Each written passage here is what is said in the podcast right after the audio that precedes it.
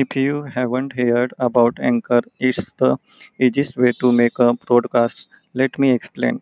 First, it's free. Second, there's creation tools that allow you to record and edit your podcast right from your phone or computer. Third, Anchor will distribute your podcast for you so it can be heard on Spotify, Apple Podcast, and many more. Fifth, you can make money from your podcast with no minimum listenership. Sixth, it's everything you need to make a podcast in one place. Download the free Anchor app or go to anchor.fm to get started. Thank you. नमस्कार दोस्तों welcome to my V Mantra channel आज हम सुनने जा रहे हैं भगवद गीता का अठारहवा अध्याय, जिसे अंतिम अध्याय है। उसका नाम है उपसंहार संन्यास की सिद्धि। चलिए शुरू करते हैं। अर्जुन बोले, हे महाभाव हे अंतर्यामी, हे वासुदेव, हे, मैं संन्यास और त्याग के तत्व को पृथक पृथक जानना चाहता हूँ। श्री भगवान बोले, कितने ही पंडित जन तो काम्य कर्मों के त्याग को संन्यास समझते हैं, तथा दूसरे विचार कुशल पुरुष सब कर्मों के फल के त्याग को त्याग कहते हैं। कई एक विद्वान ऐसा कहते हैं कि कर्म मात्र दोषयुक्त है, इसलिए त्यागने के योग्य है। और दूसरे विद्वान यह कहते हैं कि यज्ञ दान और तप रूप कर्म त्यागने योग्य नहीं है। हे पुरुष श्रेष्ठ अर्जुन, संन्यास और त्याग इन दोनों में से पहले त्याग के विषय में तू मेरा निश्चय सुन, क्योंकि त्याग सात्विक राजस और तामस वैसे तीन प्रकार का कहा गया है। यज्ञ दान और तप रूप कर्म त्याग करने के योग्य नहीं है, बल्कि वह तो एक आवश्यक कर्तव्य है, क्योंकि यज्ञ दान और तप ये तीनों ही कर्म बुद्धिमान पुरुषों को पवित्र करने वाले हैं। इसलिए हे पार्थ, इन यज्ञ दान और तपरूप कर्मों को तथा भी और भी संपूर्ण कर्तव्य कर्मों को आसक्ति और फलों का त्याग करके अवश्य करना चाहिए। यह मेरा निश्चय किया हुआ उत्तम मत है।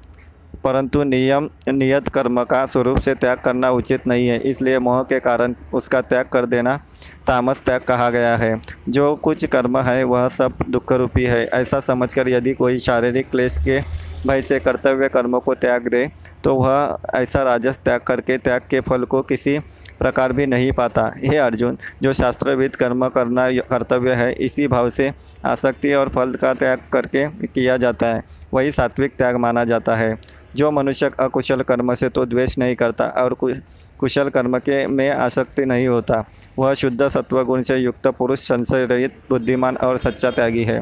क्योंकि शरीरधारी किसी भी मनुष्य द्वारा संपूर्णता से सब कर्मों का त्याग किया जाना शक्य नहीं है। इसलिए जो कर्मफल त्यागी है, वही त्यागी है, यह कहा जाता है। कर्मफल का त्याग न करने वाले मनुष्य के कर्मों का तो अच्छा बुरा और मिला हुआ ऐसे तीन प्रकार का फल मरने के पश्चात अवश्य होता है। किंतु कर्मफल का त्याग करने देने वाले मनुष्य को के कर्मों का फल किसी काल में भी नहीं होता। हे महाभाव संपूर्ण कर्मों की सिद्धि के ये पाँच हेतु कर्मों का अंत करने के लिए उपाय बतलाने वाले सांख्य शास्त्र में कहे गए हैं। उनको तू मुझसे भली भांति जान। इस विषय में अर्थात कर्मों की सिद्धि में अधिष्ठान और कर्ता तथा भिन्न भिन्न प्रकार के कारण एवं नाना प्रकार की अलग अलग चेष्टाएँ और वैसे ही पांचवा हेतु दैव है। मनुष्य मन, वाणी और शरीर से शास्त्रानुकूल अथवा विपरीत जो कुछ भी कर्म करता है, उसके ये पाँच कारण हैं। परंतु ऐसा होने पर भी जो मनुष्य अशुद्धि, बुद्धि होने के कारण उस विषय में, यानी कर्मों के होने के केवल शुद्ध स्वरूप आत्मा को करता समझता है, वह मलिन बुद्धि वाला अज्ञानी यथार्थ नहीं समझता। जिस पुरुष के अंतकरण में मैं करता हूँ, ऐसा भाव नहीं है, तथा जिसकी बुद्धि सांसारिक पदार्थों में और कर्मों में लिपायमान नहीं होती, में न तो मरता है और न पाप से बनता है। ज्ञाता, ज्ञान और ज्ञेय, ये तीनों प्रकार की कर्म प्रेरणा है और कर्ता करण साधनों से कर्म किया जाए तथा क्रिया, ये तीनों प्रकार का कर्म संग्रह है। गुणों की संख्या करने वाले शास्त्र में ज्ञान और कर्म तथा कर्ता गुणों के भेद से तीन तीन प्रकार के ही कहे गए हैं। उनको भी तू मुझसे भली बाती सुन। जिस ज्ञान से मनुष्य पृथक पृथक सब भूतों में एक अविनाशी परम, परमात्मा भाव को विभाग रहित समभाव से स्थित देखता है, उस ज्ञान को तू सात्विक ज्ञान। किंतु जो ज्ञान, अर्थात जिस ज्ञान के द्वारा मनुष्य संपूर्ण भूतों में भिन्न भिन्न प्रकार के नाना भावों को अलग अलग जानता है, उस ज्ञान को तू राजस ज्ञान परंतु जो ज्ञान एक कार्यरूप शरीर में ही संपूर्ण के सदृश आसक्त है तथा जो बिना युक्ति वाला सात्विक अर्थ से रहित और तुच्छ है, वह तामस कहा गया है। जो कर्मशास्त्र विधि से नियत किया हुआ और कर्तापन के अभिमान से रहित तो हो तथा फल न चाहने वाले पुरुष द्वारा बिना राग द्वेष किए किया गया हो, वह सात्विक कहा जाता है। परंतु जो कर्म बहुत परिश्रम से युक्त होता है तथा भोगों को चाहने वाले पुरुष द्वारा या अहंकार युक्त पुरुष द्वारा किया जाता है, वह कर्म राजस कहा गया है। जो कर्म परिणाम, हानि, हिंसा और सामर्थ्य को न विचार कर केवल अज्ञान से आरंभ किया जाता है, वह तामस कहा जाता है। जो कर्ता संग्रहित अहंकार के वचन न बोलने वाला धैर्य और उत्साह से युक्त तथा कार्य के सिद्ध होने और न होने में हर्ष शोकादि विकारों से रहित है, वह सात्विक कहा जाता है, जो कर्ता आसक्ति से युक्त कर्मों के फल को चाहने वाला और लोभी है तथा दूसरों को कष्ट देने के स्वभाव वाला अशुद्धचारी और हर्ष शोक से लिप्त है, वह राजस कहा गया है।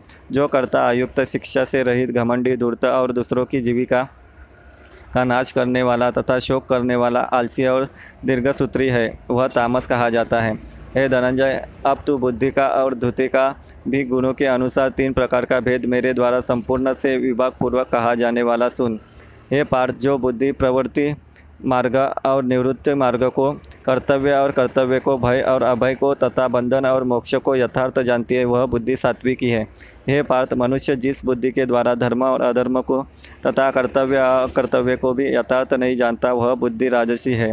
हे अर्जुन, जो तमोगुण से घिरी हुई बुद्धि अधर्म को भी यह धर्म ऐसा मान लेती है, तथा इसी प्रकार अन्य संपूर्ण पदार्थों को भी विपरीत मान लेते हैं, वह बुद्धि तामसी है। हे पार्थ, जिस अव्यभिचारिणी धारण शक्ति से मनुष्य ध्यान योग के द्वारा मन, प्राण और इंद्रियों की क्रियाओं को धारण करता है, वह द्रुति सात्विकी है। परंतु हे पृथार्थ अर्जुन, फल की इच्छा वाला मनुष्य जिस धारण शक्ति के द्वारा अत्यंत आसक्ति से धर्म, अर्थ और कामों को धारण करता है, वह धारण शक्ति राजसी है। हे पार्थ, दुष्ट बुद्धि वाला मनुष्य जिस धारण शक्ति के द्वारा निद्रा, भय, चिंता और दुख को तथा उन्मत्तता को भी नहीं छोड़ता, अर्थात धारण किए रहता है, वह धारण शक्ति तामसी है। हे भरत श्रेष्ठ, अब तीन प्रकार के सुख को भी तू मुझसे सुन। जिस सुख में साधक मनुष्य भजन, ध्यान और सेवादि के अभ्यास से रमन करता है और जिससे दुखों के अंत को प्राप्त हो जाता है, जो ऐसा सुख है, वह आरंभ काल में यद्यपि विष के तुल्य प्रतीत होता है, परंतु परिणाम में अमृत के तुल्य है। इसलिए वह परमात्मा विषयक बुद्धि के प्रसाद से उत्पन्न होने वाला सुख सात्विक कहा गया है। जो सुख विषय और इंद्रियों के संयोग से होता है, वह पहले भोग काल में अमृत के तुल्य प्रतीत होने पर भी परिणाम में विष के तुल्य है, इसलिए वह सुख राजस कहा गया है। जो सुख भोग काल में तथा परिणाम में भी आत्मा को मोहित करने वाला है, वह निद्रा, आलस्य और प्रमा से उत्पन्न सुख तामस कहा गया है। पृथ्वी में या आकाश में अथवा देवताओं में तथा इनमें से सिवा कहीं भी ऐसा कोई भी सत्व नहीं है जो प्रकृति से उत्पन्न इन तीनों गुणों से रहित हो। हे परंत ब्राह्मण, क्षत्रिय और वैश्यों के तथा शूद्रों से कर्म स्वभाव से उत्पन्न गुणों द्वारा विभक्त किए गए हैं। अंतकरण का निग्रह करना, इंद्रियों का दमन करना, धर्म काल पालन के लिए कष्ट सहना भीतर से शुद्ध रहना, दूसरों के अपराधों को क्षमा करना, मन, इंद्रिय और शरीर को सरल देखना, वेद, शास्त्र और ईश्वर, परलोक आदि में श्रद्धा रखना वेद शास्त्रों का अध्ययन, अध्यापन करना और परमात्मा के तत्व का अनुभव करना, ये सब के सब ही ब्राह्मण के स्वाभाविक कर्म हैं। शूरवीरता, तेज धैर्य, चतुरता और युद्ध में न भागना और दान देना और स्वाभिमान, ये सब के सब ही क्षत्रिय के स्वाभाविक कर्म हैं। खेती, गोपालन और क्रय विक्रय रूप सत्य, व्यवहार ये वैश्य के स्वाभाविक कर्म है, तथा सब वर्ण की सेवा करना शुद्ध, शूद्र का भी स्वाभाविक कर्म है। अपने अपने स्वाभाविक कर्मों में तत्परता से लगा हुआ मनुष्य भगवत प्राप्ति रूप परम सिद्धि को प्राप्त हो जाता है। अपने स्वाभाविक कर्म में लगा हुआ मनुष्य जिस प्रकार के कर्म के परम सिद्धि को प्राप्त होता है, उस विधि को तू सुन।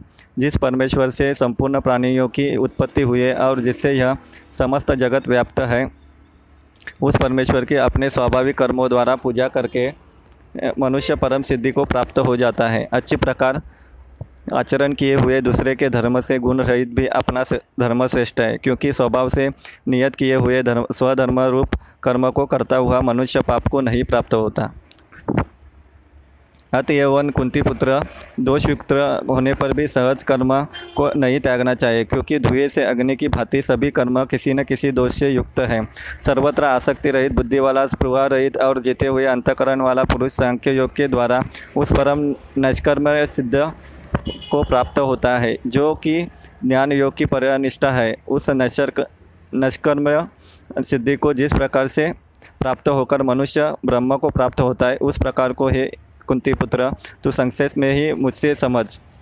विशुद्ध बुद्धि से युक्त तथा हल्का सात्विक और नियमित भोजने, भोजन करने वाला शब्दादि विषयों का त्याग करके एकांत और शुद्ध देश का सेवन करने वाला सात्विक धारण शक्ति के द्वारा अंतकरण और इंद्रियों का संयम करके मन, वाणी और शरीर को वश में करने वाला राग, द्वेष को सर्वथा नष्ट करके भली भांति दूर वैराग्य का आश्रय लेने वाला तथा अहंकार, बल, घमंड, काम, क्रोध और परिग्रह का त्याग करके निरंतर ध्यान योग के परायण रहने वाला ममता रहित और शांति युक्त पुरुष सच्चिदानंद ब्रह्म के में अभिन्न भाव से स्थित होने का पात्र होता है।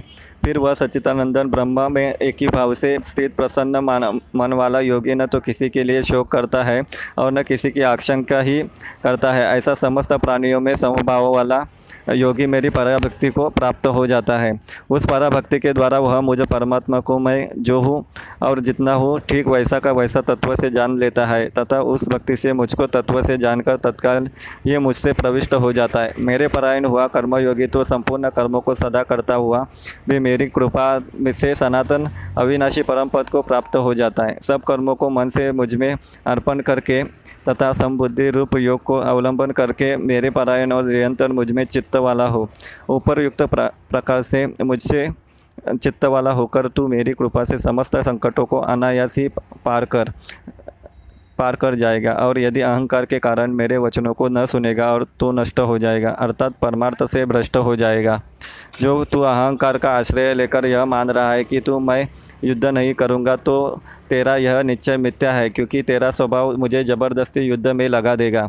हे कुंती पुत्र, जिस कर्म को तुम मोह के कारण करना नहीं चाहता, उसको भी अपने पूर्वकृत स्वाभाविक कर्म से बंधा हुआ पर होकर करेगा। हे अर्जुन, शरीर रूप यंत्र में आरूढ़ हुए संपूर्ण प्राणियों को अंतर्यामी परमेश्वर अपनी माया से उनके कर्मों के अनुसार भ्रमण करता हुआ सब प्राणियों के हृदय में स्थित है। हे भारत, तू सब प्रकार से उस परमेश्वर की ही शरण में जा। उस परमात्मा की कृपा से ही तू परम शांति को तथा सनातन परम धाम को प्राप्त होगा। इस प्रकार यह गोपनीय से भी अति गोपनीय ज्ञान मैंने तुझसे कहा दिया है। अब तू इस रहस्य युक्त ज्ञान को पूर्णतया भली भांति विचार कर। जैसे चाहता है वैसे ही कर। संपूर्ण गोपनीयों से अति गोपनीय मेरे परम रहस्य युक्त वचन को भी तू सुन। तू मेरा अतिशय प्रिय है इससे यह परम हितकारक वचन मैं तुझसे कहूँगा। हे अर्जुन तू मुझमें मन, मन वाला हो मेरा भक्त बन मेरा पूजन करने वाला हो और मुझको प्रणाम कर। ऐसा करने से तू मुझे ही प्राप्त होगा। यह मैं तुझसे सत्य प्रतिज्ञा करता हूँ क्योंकि तू मेरा अत्यंत प्रिय है। संपूर्ण धर्मों को अर्थात संपूर्ण कर्तव्य कर्मों को मुझसे त्याग कर। तू केवल एक मुझ सर्वशक्तिमान सर्वदार परमेश्वर की ही शरण में आ जा। मैं तुझे संपूर्ण पापों से मुक्त कर दूँगा। तू शोक मत कर। तुझ, तुझे यह गीत रूप रहस्यमय उपदेश किसी भी काल में न तो तप रहित मनुष्य से कहना चाहिए, न भक्ति रहित से और न बिना सुनने की इच्छा वाले से कहना चाहिए, तथा जो मुझमें दोष दृष्टि रखता है उससे तो कभी भी नहीं कहना चाहिए। जो पुरुष मुझमें परम प्रेम के, इस परम रहस्य युक्त गीता शास्त्र को मेरे भक्तों में कहेगा वह मुझको ही प्राप्त होगा। इसमें कोई संदेह नहीं है। उससे बढ़कर मेरा प्रिय कार्य करने वाला वाला मनुष्य में, में कोई भी नहीं है। तथा पृथ्वी पर में पृथ्वी भर में उससे बढ़कर मेरा प्रिय दूसरा कोई भविष्य में भी नहीं होगा। जो पुरुष इस धर्ममय हम दोनों के संवाद रूप गीता शास्त्रों को पढ़ेगा उसके द्वारा भी मैं ज्ञान यज्ञ से पूजित होऊँगा। ऐसा मेरा मत है। जो मनुष्य श्रद्धा युक्त और दोष दृष्टि से रहित होकर इस गीता शास्त्र का श्रवण भी करेगा, वह भी पापों से मुक्त होकर उत्तम कर्म करने वालों के श्रेष्ठ लोकों में प्राप्त होगा। हे पात क्या इसको तू, तूने एकाग्र चित्त से श्रवण किया? और हे धनंजय, क्या तेरा अज्ञान जनित मोह नष्ट हो गया? अर्जुन बोले, हे अच्युत, आपकी कृपा से मेरा मोह नष्ट हो गया और मैंने स्मृति प्राप्त कर ली है। अब मैं संशय रहित होकर स्थिर हूँ, अतः आपकी आज्ञा का पालन करूँगा। संजय बोले, इस प्रकार मैंने श्री वासुदेव के और महात्मा अर्जुन के इस अद्भुत रहस्य युक्त रोमांचकारक का संवाद को सुना। योग, श्री व्यास जी की कृपा से दिव्य दृष्टि पाकर मैंने इस परम गोपनीय योग को अर्जुन के प्रति कहते हुए स्वयं योगेश्वर भगवान श्री कृष्ण से प्रत्यक्ष सुना। हे राजन, भगवान श्री कृष्ण और अर्जुन के इस रहस्युक्त कल्याणकारक और अद्भुत संवाद को पुनः पुनः स्मरण करके मैं बार बार हर्षित हो रहा हूँ। हे राजन श्री हरि के उस अत्यंत विलक्षण रूप को भी पुनः पुनः स्मरण करके मैं चित्त में महान आश्चर्य करता है और मैं बार बार हर्षित हो रहा हूँ। हे राजन, जहाँ योगेश्वर भगवान श्री कृष्ण है, वहाँ जहाँ गांडी धनु, धनुष्यधारी अर्जुन है, वहीं पर श्री विजय विभूति और अचल नीति है, ऐसा मेरा मत है। इस प्रकार भगवद गीता का अंतिम अध्याय भी समाप्त होता है और बहुत सारी जानकारी मैं आपके लिए लेके आऊँगा। Please follow my channel thank you